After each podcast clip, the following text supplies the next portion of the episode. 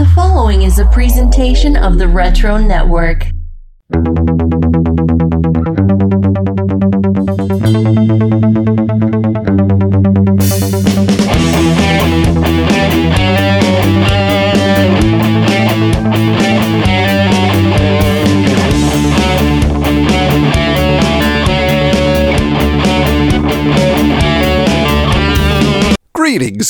And welcome to another edition of Wizards Half. This is mini episode 58.5. These are the episodes where we get into all the nitty gritty details that we didn't have time for on the main episode. And I'm very excited to be uh, sharing with you some of the stuff we're going to talk about on this mini episode. Of course, we had a great time with Gabe from Gabe Loves 90s Comics. And of course, Michael made it in just under the wire. We have a lot to get into this time around, too. But first, let's get into some giveaways with Caps Kooky Contests.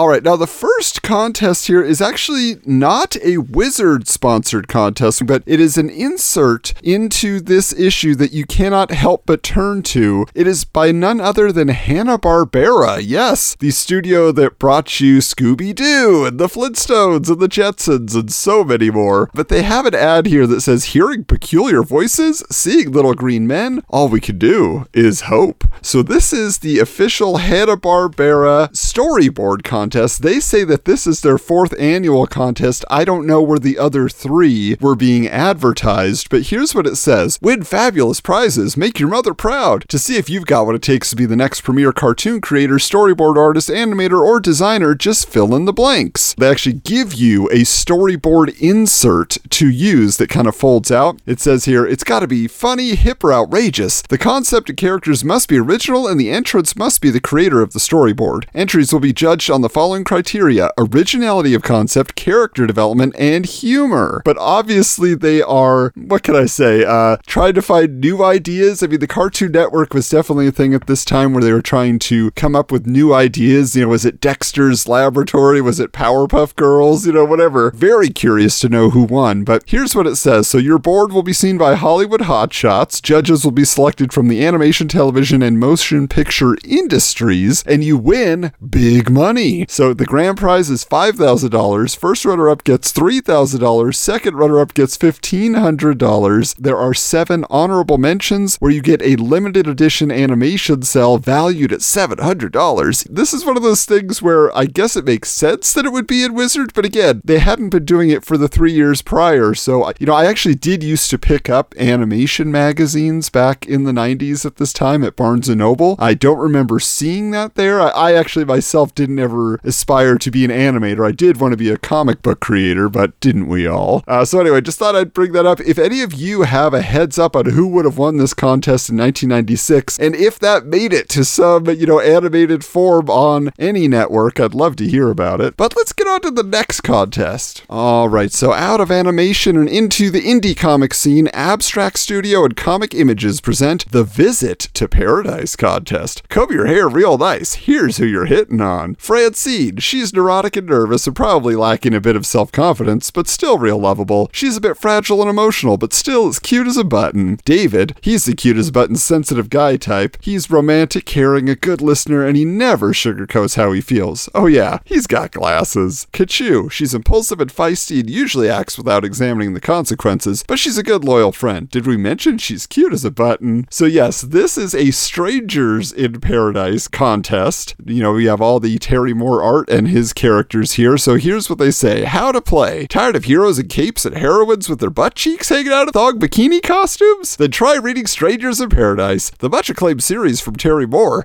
It's a comic book about basic human and basic dysfunctional relationships that also happens to be one of the most well written comics out there today. Give it a read, get to know the characters, and you just might win a trip to paradise. Okay, so what the hell does that mean? What that means is that we want to set you up on a date. The three main characters from Strangers Strangers in Paradise, David, Francine, and Katchoo are all available. Read a bit about them. Tell us, in 100 words or less, which one you'd like to go out on a date with and why, and you just might be able to visit Paradise. Check out the grand prize for details. So, the grand prize one reader who gives us a good enough reason why they should win a Strangers in Paradise date will actually win a date with the character of their choice. You'll win a Strangers in Paradise walk on and have your likeness drawn into a future issue of Strangers in Paradise. Our lawyers will make sure you sign a release form in blood, but that's okay. And just because Terry Moore is such a nice guy, he'll even give you the original art page on which you appear. Oh, yeah, he'll throw in an autographed copy of the collected Strangers in Paradise paperback and a box of comic images Strangers in Paradise trading cards. Look for the cards in the fall. Second prize 10 potential suitors who are pretty groovy but don't quite make the cut will receive a copy of the collected Strangers in Paradise paperback autographed by Terry Moore and a box of those swell cards. Oh, yeah, and they'll be stuck at home on Saturday night. so that is a very interesting concept. Not only do you get drawn into the comic, but as a potential love interest for one of the main characters. So that's fun. Uh, it says this contest is sponsored by Terry Moore's Abstract Studio and Comic Images. We'd go to dinner and a movie with them anytime. So let's see what it says here in the fine print. Offer void where prohibited, regulated, or restricted by law in a manner inconsistent with the purposes and rules hereof. Katchoo! Gesundheit. Yeah, so similar joke I made on a recent episode. But speaking of dates and romance, so if you'll recall, there was a contest a little while back. I think it was meant to be a Valentine's Day contest where they wanted you to write a love letter as Rogue or as Gambit, and the two lovebirds had not been getting along very well in the pages of X Men. And so that was the whole idea. That was in Wizard 53. So there were two winners. So the first was a gal named Adrian Laura McKenzie who wrote to Gambit, but the guy, Mike Lorenz of Bensalem, Pennsylvania, who wrote to Rogue, did more than that. He actually made a full on music box which plays the impossible dream as the lovers spin around. And we'll post this to social media, but it's literally figurines of the characters, not like he didn't take Toy Biz figures. He sculpted his own, and it's Rogue kind of floating above Gambit and getting ready to give him a kiss. But that is above and beyond. Do you want to win? Uh, that's definitely how it's going to get done. So I thought that was a very cool follow up to one of their contests. But let's check out the next one. Ooh, this one getting into Vertigo territory. A dream of a contest. Yeah, we're all moping around the office, all depressed that Sandman has finally gone off to that great comic long box in the sky. But just as one Gaimanverse title ends, more begin. The future's looking pretty bright. A new Death miniseries, The Time of Your Life, is on the stands. The Dreaming, a new ongoing series featuring Sandman's rich supporting cast, is starting any second now. And of course, there's that new Neil Gaiman Charles Vess series on the horizon. That was Stardust, but they didn't mention it by name. Heck, all these new goodies make it seem more like a party occasion, so we'll throw a trivia party to test your Gaimanverse knowledge. Get these questions right, you could win one heck of a door prize. So, how do I play? Just answer these five Gaiman related trivia questions, and you could win a world of neat stuff. Randomly selected winners who get all five questions right will take home the swag. Here are your cues. Well, we'll see how I do. As you might recall, I reviewed the last issue of Sandman as part of a recent mini episode, but I hadn't read very much of it before then. Of course, we have the new Sandman series coming up on Netflix, so maybe get some insight there. But here's what they say. Number one, what was Matthew the Raven's first and last name when he was human? Uh, Eric Draven? Okay, that's not going to work. All right, that's the crow. Number two, name Morpheus's immortal friend whom he meets with once every 100 years. Immortal friend. Hmm. Yeah, I don't remember. Number three, what song did Foxglove sing on the David Letterman show in Death, the Time of Your Life? I'm going to guess it was something by The Cure. Uh, but I don't know. Number four, what diminutive denizen of the dreaming is the subject of the first story arc in the dreaming? Hmm, somebody small. I thought I remembered Cain and Abel being a, the part of the dreaming, but I don't know because I randomly was given uh, I bought this like mystery grab bag and got a couple issues of the dreaming many years ago and promptly gave it away. But okay, number five. What's the title of the upcoming Neil Gaiman Charles Vess series? Oh, that's why they didn't tell you. Stardust. Well, I at least got one. Anyway, one heck of a door prize. One lucky Gaimanphile who does his homework and gets all these answers right will receive the biggest, ginchiest Gaiman and crew prize package that we could put together. An original Sandman statue from Kelly Jones design and part of of a limited edition of 1,800 pieces, the Sandman Arabian Nights statue, P. Craig Russell design, the Death statue, Chris Bachalo design, a Death watch, a Sandman t shirt, two different Death t shirts, a set of Death Vertigo temporary tattoos, non toxic, we swear, and a set of four posters Brief Lives by Jill Thompson, The Wake by Michael Zulli, and Death 1 and Death 2 by Chris Bachalo. Oh, yeah, just to keep things current, we'll throw in a copy of Death, The Time of Your Life, number one, autographed by Chris Bachalo, and The Dreaming, number one, autographed by Terry LaBan. Woo! Second prize, three other fortuitous readers will receive a package consisting of three posters, a Death tee, a Sandman tee, those swell temporary tattoos, and the autographed copies of Death, The Time of Your Life, and The Dreaming. Now, as I recall, they said that those statues were actually going for quite a bit on the secondary market when they did an interview with one of the sculptors at a certain point in Wizard. So that actually was a pretty good prize at the time. But it says this contest is sponsored by Vertigo DC Comics and DC Retail Products, and we think they're real swell. Let's check out here The Legaling. I actually kind of like that. It sounds like a good movie. Are you prepared for the legaling? All right, here we go. Contest is open to anyone except employees of Wizard Press, DC Comics, and their immediate families, or anyone who's currently asleep. Well, it would be hard to enter that way, wouldn't it? Next up here, offer void where prohibited, regulated, or restricted by law in a manner inconsistent with the purposes and rules hereof. Um, excuse me, Mr. Sandman, if you bring me a dream, please make her the cutest that I've ever seen. I still think the strangest use of that song was not in Back to the Future where it fit. It was at the end of Halloween 2. When it cuts to credits, it plays Mr. Sandman. It was kind of strange. All right, last contest here the Make 'em Jealous PlayStation contest. Want to be the envy of all your friends? Heck, be the enemy of your enemies. That's more fun. Well, you can do it with the PlayStation game console. The graphics are unbelievable. They're so real, they're eerie. They pull you in so far that you almost forget to come out. Now you can make every kid on the block, friend or enemy, jealous as all heck if you have a PlayStation game console of your very own. And you can get one by simply filling out the coupon below. It's that easy. And that's not all. Just because the folks at Sony Computer Entertainment America are so swell, they'll even kick in a dozen games for you to play. That's right, 12 PlayStation software titles for free. Even your best friend will hate you. So fill out the coupon today. Hey, you can't win if you don't enter. So the games that they're highlighting here that I assume are part of those 12 are Beyond the Beyond, which is some sort of like D&D style game, Carnage Heart, Aquanauts Holiday, and Project Horned Owl, along with Bogey Dead 6. I remember none of these games for the PlayStation, but again, I wasn't buying it at launch uh, because, as I recall, the big deal was more PlayStation 2, which was a DVD player, and that was like the big reason all my friends were buying it. So uh, I didn't play too much PlayStation 1. My buddy Brett had one, and I remember, you know, some sort of violent video games on there, but it wasn't anything I had a lot of time with. But it says here this month's contest is sponsored by Sony Computer Entertainment America. They know a lot about video games and stuff. All right, well, here we go with another edition of Robin's Reading Rainbow.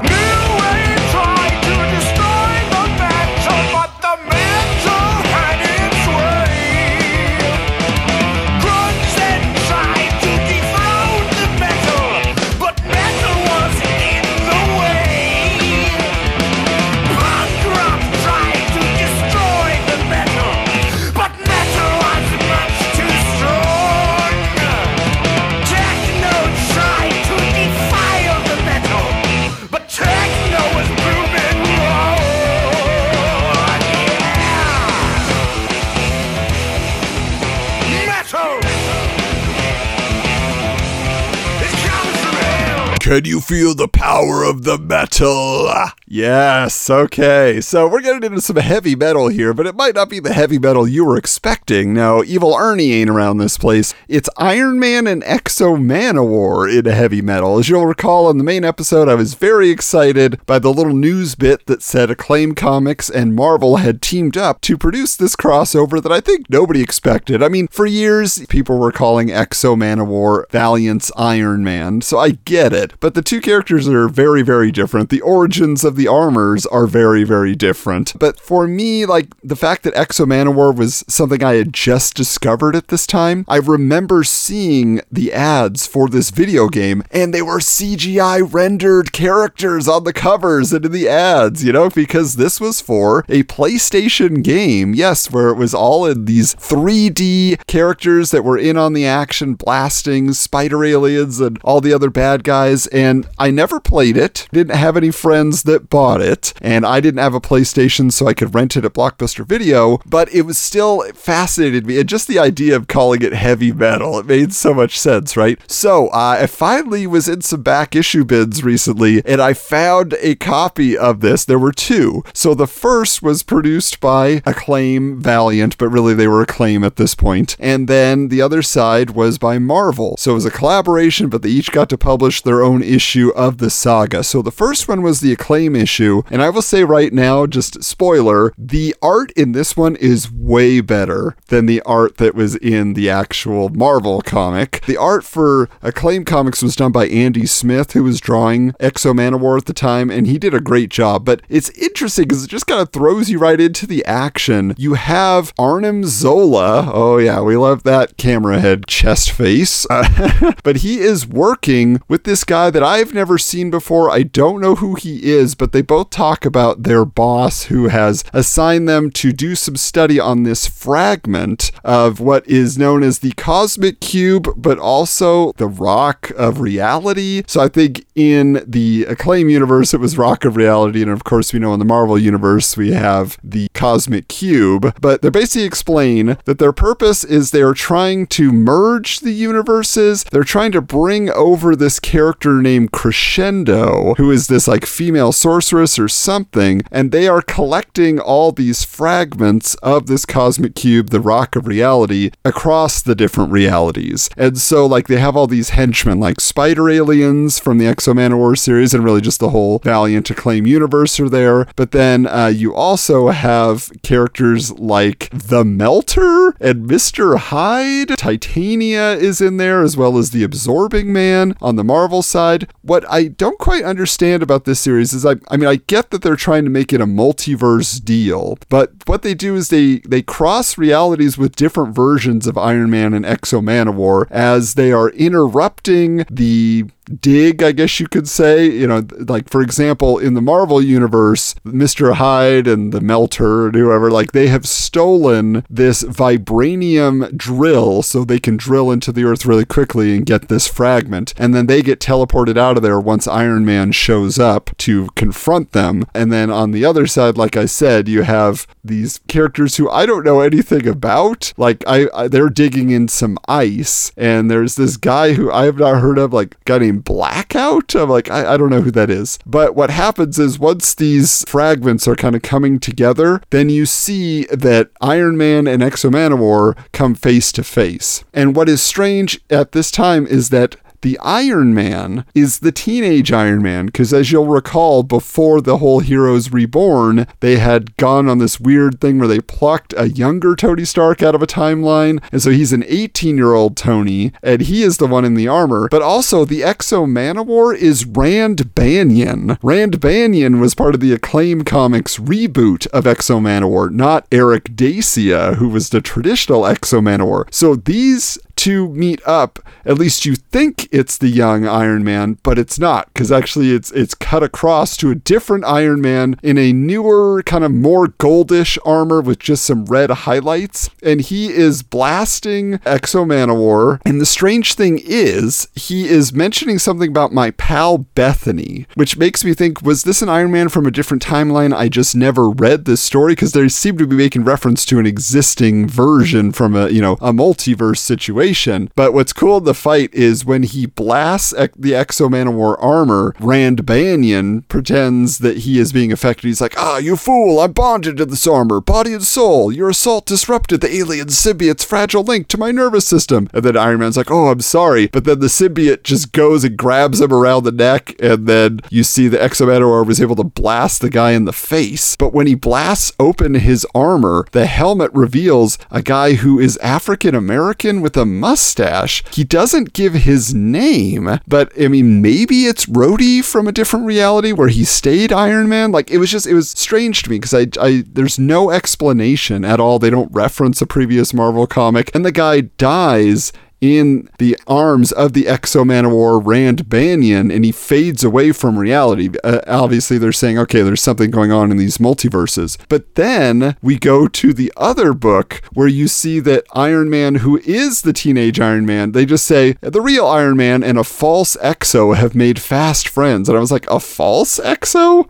Aric of Dacia is considered a false X-O. So, like, they kind of just jump around in the story. I watched the video game footage, like the gameplay, to see, like, oh, is there a story there that explains it more? Not really. I mean, it's very light on story. It's just like, here's these aliens you gotta fight. There's fragments of the cosmic cube that you're trying to protect, blah, blah, blah. So, uh, that was strange to me that they're just all of a sudden, they're like, yeah, remember there was that fight between those other two? Well, here's the false X-O and the real Iron Man. I no explanation. Anyway, so they go to this base together, though. They seem to know where they're headed. And you see that Baron Zemo is the one who teamed up with Crescendo from the Acclaim universe to get these henchmen to do the work for him. And basically, he says, Now, to release the energies of the cube, I must first deactivate the gravimetric fields encasing each of the fragments, thereby linking the matrix into one form. And the one form is himself. So Zemo was double crossing everybody. He wanted the power of the cosmic cube for himself. Can you feel it, Zola? The universe in its entirety flows through my every cell. But then Crescendo shows up coming through her portal from her universe, and she basically says, In your greedy rush to power, you have created a spatial rift which threatens to consume both our worlds. I will not allow you to steal that which should rightfully be mine. And so she jumps at him, and they seemingly just kind of fizzle out of existence. Uh, but there's more to be told in the next issue, and you see that Iron Man is caught in the blast. X-O Manowar flies in, Iron Man, and then it's the multiverses topple over like dominoes. One omniversal plane implodes into nothingness, and the next, and the next, until the only thing left of reality is nothing. Okay, so that is the end of the acclaim issue. Again, fantastic art by Andy Smith. He does a great job. Then, when you get over to the next issue by Marvel with art by Tom Grindberg, who I, as far as I know, is a serviceable. I mean, the thing is, they have like three different inkers, so I don't know if that is what is affecting the quality of the art, but it immediately picks up in a combined multiverse. So you might recall the whole Deathmate thing, right? When the Valiant universe merged with the Image universe. Well, that has happened now with the Marvel universe and the Acclaim Valiant, and they call it "It's a World of Valiant Marvels." Okay, so there's bad guys like Titanium Man, Crimson Dynamo, and then War Master and the Armorines from the Valiant universe. Okay, so they're like the bad guys facing off against the Avengers. And who are the Avengers in this reality? You have Rai, you have Quicksilver, you have Crystal, you have Captain America, you have Solar, Man of the Atom, and then a character I do not know named Windstorm. I don't know if she is Acclaim or Marvel. Like that was one where I was just like Windstorm. So anyway, they battle and face off, but then they just fade out of existence. So that was just like a momentary creation in the multiverse. It flies back in time to Aric of Dacia now in the year 408 AD, and he is running away from some Roman centurions. He hides in a cave and he finds something. You expect him to find his armor, but no, he finds an attache case filled with the Iron Man armor. Then it goes to 1992, not 1996, uh, which I thought was interesting. And you see now Howard Stark is alive. There is a young Tony Stark, and they are doing experiments on this alien pod, which they state is something that has attached itself to various people throughout history. And the last time was in 1941, a Nazi soldier got a hold of it, which again is part of the newer X-O Manowar. Uh, like they- they've just mixed up so much of the history of these characters. Uh, but anyway, the experiment goes awry, and wouldn't you know it, the X-O Manowar armor explodes out of its containment unit and covers the young Tony Stark, who suddenly basically just looks like an adult. Like it's really strange. Then you see a face off between the spider aliens and Mr. Hyde and Titania and all of those people who are trying to get their hands on the fragment. But what's weird is then X-O Manowar shows up, but again, X-O Manowar is now Tony Stark. And so he gives some of the worst, I mean, like, I guess you want to call it snarky dialogue by Fabian Nicieza, but he says, What? What'd I do? Do I offend? The commercials said it was strong enough for a man. I guess the old X-O Manowar reputation precedes me, huh? Uh-huh. I mean, it's just, it's very weird. And then you see the spider aliens as they run away. Now they are confronted with Iron Man. But who is Iron Man? It's Aric Dacia. And so now they are talking as if they are old friends. Again, there's no backstory here. All they say is, dude, ever since the second skin attached itself to me four years ago, it's been laugh or cry. In that, then, I empathize with you, boy. In many ways, I have felt the same way oh, for over five centuries now. So isn't that interesting? In the original continuity, X-O Manowar was, you know, taken by aliens and he was kind of put in a sleep and then he woke up in the modern day, broke out, got the armor. But here they're saying he's literally had the Iron Man armor for five centuries. How did he maintain it? How did, you know, he stay alive and young all those years? Because the Iron Man armor is an alien. It doesn't, you know, give you eternal youth. So, so much going on. But they also talk about getting all sorts of information from the cosmic cube, like in their heads, that they're saying, yes, we understand this reality is not correct. So we must do something to fix that. So now they have shown up. They're at the enemy base. They're confronting everybody.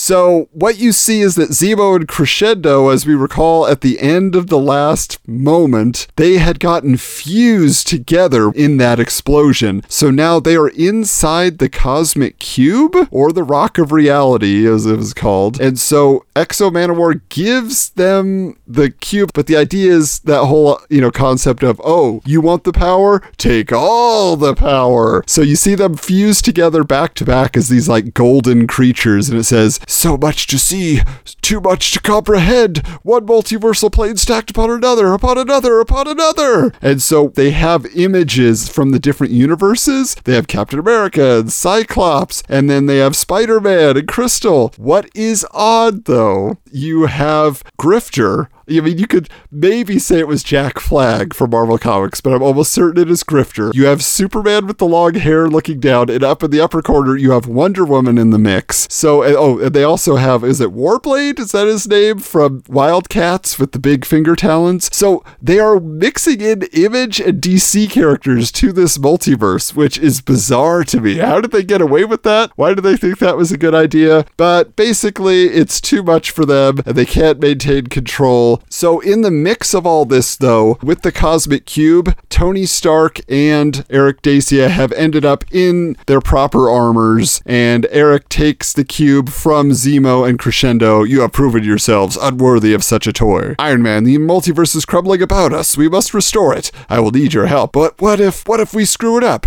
How much worse could we make it? So I don't know really what he needed help with, but they basically just take the cube and put their hands over it. There's a big blinding flash, a literal panel that is just all white. They go back to that moment where we saw Aric Dacia running into a cave, finding the Iron Man armor. Of course, now it is the good skin. Now it is his armor seed, and everything is as it should be. Tony Stark is now an 18 year old at a university. He still has a memory of it. And what's interesting is he's looking at this old book and he sees, so it looks like we both made it back where we belong. You taught me what it means to be a warrior, Aric. I just hope that in some small way I showed you what it means to be at peace. So you actually see in this history book that it says his name was Aric of Dacia, a warrior unlike any of his time. He never stopped fighting the Romans, blah, blah, blah. So anyway, uh, that is the end of the story. Uh, it was all over the place. I mean, you're mixing these realities, but that was just, that was an adventure. I had no concept that that would be what they were going for. I didn't think they were going to use a multiverse angle in this comic. Like I say, that's not part of the video game, really. So yeah, you surprised me, Fabian Nicieza, and uh, you did a great job on the art, Andy Smith and Tom Grindberg. Not so much, but there you go. X-O Manowar and Iron Man in heavy metal. On to the next segment.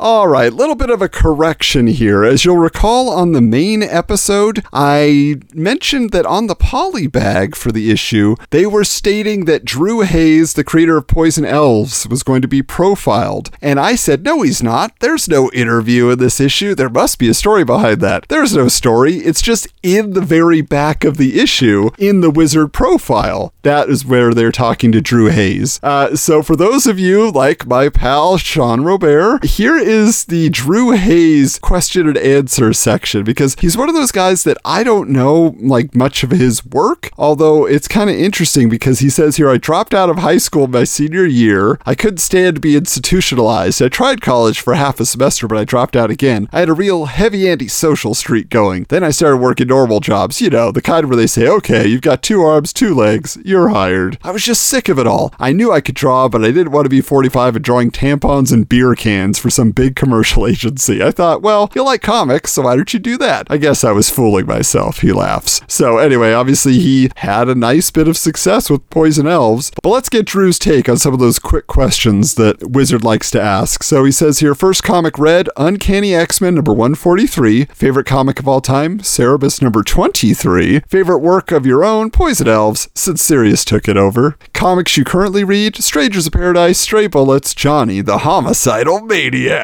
The one person you'd like to meet, Jack Nicholson. He's so cool. Superpower you would most want, invisibility. Favorite munchie at 2 a.m., Coffee. Favorite toy as a kid and as an adult? As a kid, metallic Shogun Warriors because they had all these sharp things kids could swallow and hurt themselves with. As an adult, my stereo. Things you collect? Human skulls and weird looking action figures. Person who would play you in a movie? Tom Arnold. Favorite cartoon? Star Blazers. People you would most like to work with? James O'Barr and Henry Rollins. Oh, that's quite a combo. Favorite musical performer? Henry Rollins. Curious to know if he loves Rollins Band or Black Flag, or both. Favorite TV show? Seinfeld. Last good movie you saw? Waterworld. Last good book you read? American Psycho by Bret Easton Ellis. If you had the power of the Beyonder, I don't think people like me are made for that kind of responsibility. At least he knows himself. So there you go, a look inside the mind of Drew Hayes of Poison Elves fame. Speaking of corrections or possibly just clarifications, on the main episode, Gabe and I were discussing the fact that we had never heard of Matrix comics, even though they were getting a major push by DC and, you know, profiled here. And so a lot of you reached out to us on social media and gave us the inside scoop the fact that, yes, Matrix comics became Helix comics before it launched. Apparently, you know, the most popular of all of that was Bloody Mary, but also Transmetropolitan was something that came out at the end of the Helix line. But the question became why then did DC have to change it to Helix because literally in the next issue, there is a big ad in Wizard number 60 that says, Excuse me, please. Due to unavoidable circumstances, DC's new line of science fiction comics now has a new name Helix. And then it lists all the different ones. And it's funny because there's this, this kind of like futuristic looking gal. You can see a little bit of the Matrix logo behind her, but she's obscuring it and it says access denied. And she's kind of wagging her finger. So I just thought that was so interesting that within a month's time they were able to change it. So it was suggested online by somebody that it had something to do with the Matrix movie coming out, and so the DC's parent company Warner Brothers didn't want to have that confusion. That seemed odd to me because the Matrix movie was so many years off, but uh, of course Brian Cronin over at CBR and his comic book Legends Revealed, right? He always does such a great job with that stuff. He said that he talked to the original editor of the Helix line of comics, Stuart Moore, to ask him if it was because of the Matrix film or some other reason, and this is what he had to say, quote, Yes, that's pretty much what happened. Given the way things change all the time in Hollywood, I was just glad when the Matrix film actually came out under that name and was a hit. At least that justified all the last minute hell of changing our imprint name. I remember at the time being sure that years later I'd go to the theater and they'd have changed the movie's title to The Lattice or something. That would have been too much. So yeah, so 100% tied to the Matrix, which is fascinating, and that would affect their publishing wing. And so we got Helix Comics. And there is that little piece of history because we really do explore uh, all the news in real time, right? So the things that we weren't experiencing directly in our own reading, this is all new to us. So that's just the fun of Wizards the podcast kind of comics. But now let's get into my favorite segment, our Mort of the Month.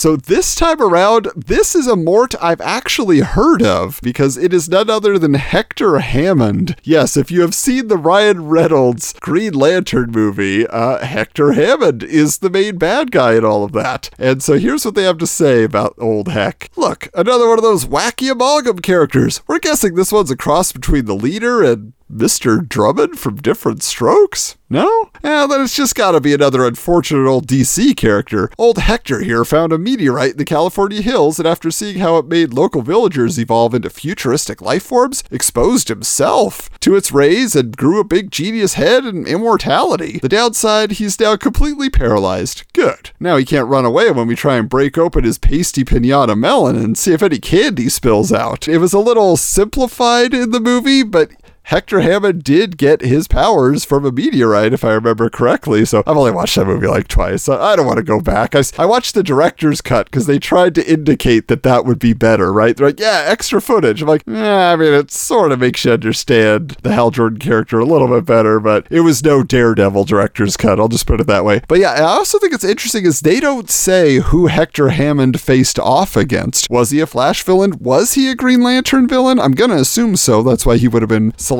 for the film. But basically their thing is he's got a big head, so he's stupid.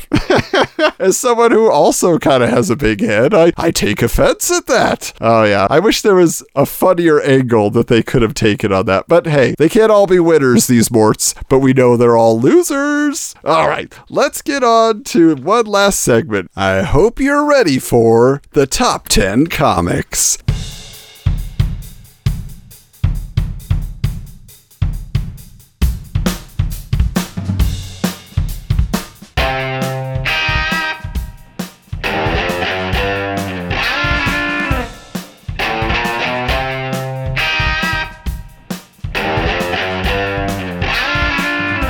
Yeah, we haven't checked in on the top 10 list in a while. This is based on April's hottest back issues, so April 1996, even though this particular issue has a June 1996 cover date. So here's what they say Dawn number one is in the number one spot. Just when we thought the whole bad girl thing was taking a bit of a dip, the, uh, healthiest woman in comics bounces back to prove that with a little determination, two handfuls of silicone and some back support, anything's possible. Heck, Dawn zoomed up the ranks like wildfire this month, flying from number 9 to number 1. And she's not the only comeback queen. While it's possible that this issue's story of the mysterious Dawn meeting New York City warrior Darian and his bloody venture into heaven may have gone may have done zilch for the average reader, Linsner's highly detailed, breathtaking art increased the gaga factor tenfold. People really love this guy's stuff, and that's all there is to it. Yeah, so Dawn even gets a half issue in an upcoming edition of Wizard, so stay tuned because this is not the last we have heard of her. Now, in the number two spot, it's DC versus Marvel number one. Here's a series that absolutely showed the world what fanboys really are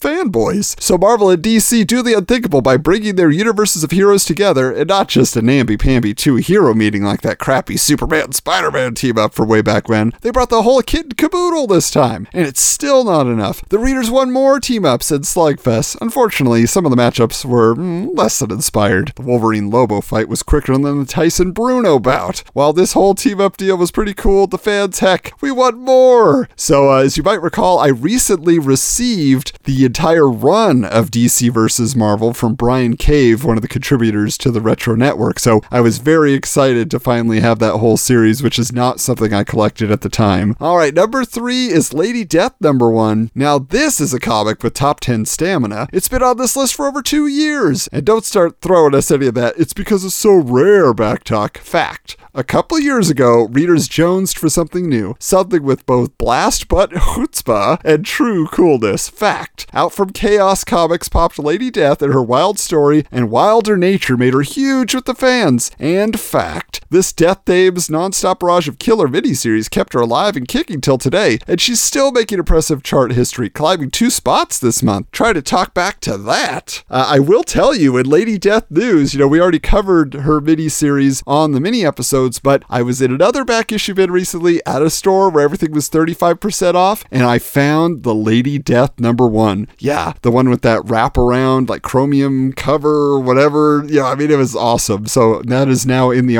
archives. That was cool. But speaking of bad girls, Angela number one is in the number four spot. There's nothing like a real powerful woman, the kind that can crack walnuts on her head. What? And Angela's just the gal to do it too. Just ask old Spotty guy, he'll tell you. Anyway, this miniseries gives fans more of the Spawn Huntress they've come to love as she enlists Spawn's help in a heavenly trial. Plus, with Angela's rival, angels have rivals? Tiffany vying for the number one angel spot in the monthly pages of Spawn, not to mention another Angela miniseries hitting the stands later this year. Look for this book to keep soaring. All right, number five, The X Files number one. Ah, finally, a nice light story about a young couple trying to find a Christmas present for each other. Wh- What? Well, the cover says do not open until Xmas. Ah, shoot. Anyway, these paranormal 11 agents have created their own phenomenon unstoppable fan outbreaks. With each issue of this popular and classy comic based on the hit sci fi show, you can bet that thousands of readers will jump on board, just like you can bet that every new character introduced on a standard TV episode will die by the end of the show. Speaking of eerie stories and unpleasant acts of violence and death, the number six spot is Preacher number one. A priest, an Irish vampire, and an assassin walk into a bar with a duck on their heads. Oh, Wait, sorry, wrong story. Close, but wrong. Uh, this one actually tells the tale of preacher Jesse Custer, his ex girlfriend turned assassin Tulip, and Cassidy, that Irish vampire we mentioned, as they search for God. Literally, this highly violent and highly hysterical series is giving Sandman Withdrawal Vertigo fans a great monthly fix, but issues of this puppy are apparently harder to find than a rabbi at a christening.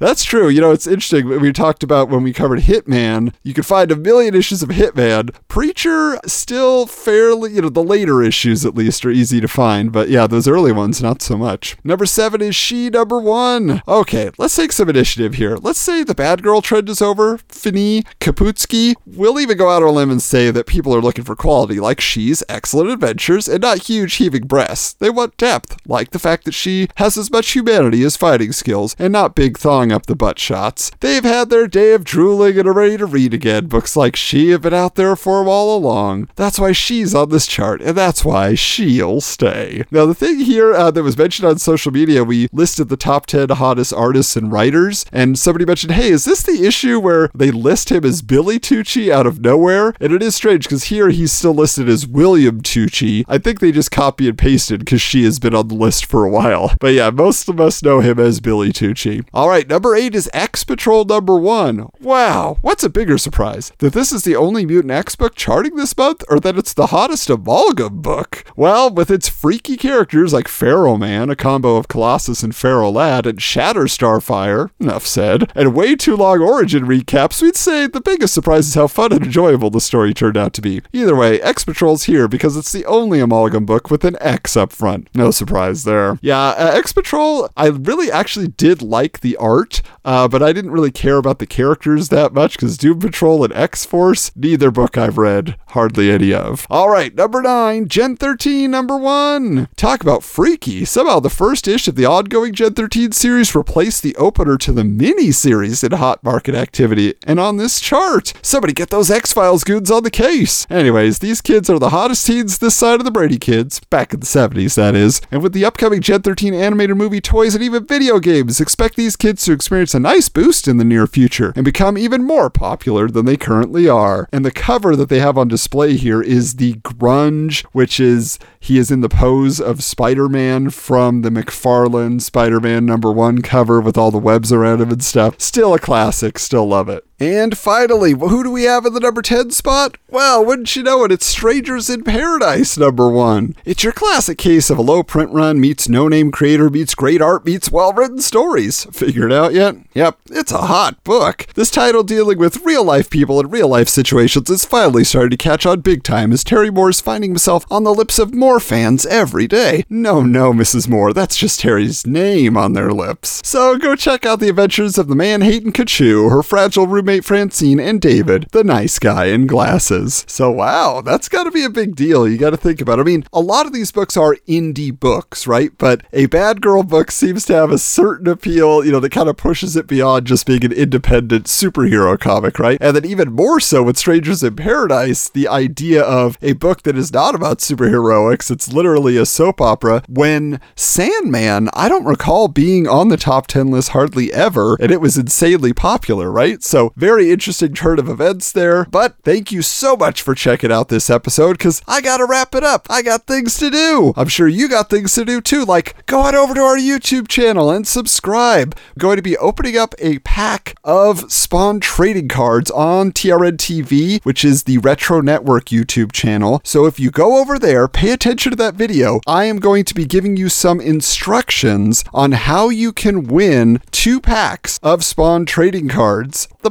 bottom line is this is for the diehards. If you've chosen to subscribe, you will be given the keys to the kingdom, so to speak, so that you can get a vintage pack of Spawn trading cards. So just keep an eye out for all those announcements. We'll put it on social media as well. Also, wanted to give you a heads up on our next episode. It is so cool, guys. This is a lot of fun. Michael couldn't make it. He has a lot going on. This is a busy summer for this man. But to replace our one and only Mr. Canetti, we have not one, not two, but three wizard staffers. Yes, we have a panel of wizard staffers covering issue 59 with us. We had so much fun talking. Who are they? Well, it is none other than former ToyFare editor Justin Aclin, also former ToyFare editor TJ Dietsch, and Chris Ward. Oh, he of Magic Words and many, many different articles in the later issues of Wizard in the mid 2000s. So I want to give you a heads up on that. They are a great crew. They were fans like us reading the magazine at this time, so they're sharing all sorts of memories. We get into Onslaught. Ah, you're just going to want to be there. So make sure that you are following us on Twitter at Wizards Comics, on Instagram at Wizards underscore comics, so you can stay informed and ready to go. Of course, if you could leave us a five star review on Apple Podcasts, it always helps just to expand the universe of Wizards. If you want to go buy a t shirt on our TeePublic store and rock your Wizards gear at the local comic shop so other people can find out about it and get in on that 90s comics nostalgia, we would appreciate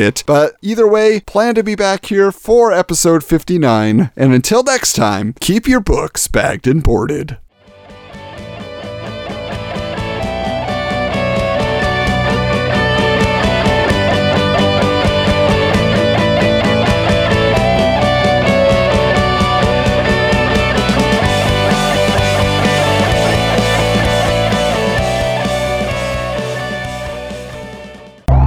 This has been a presentation of the Retro Network.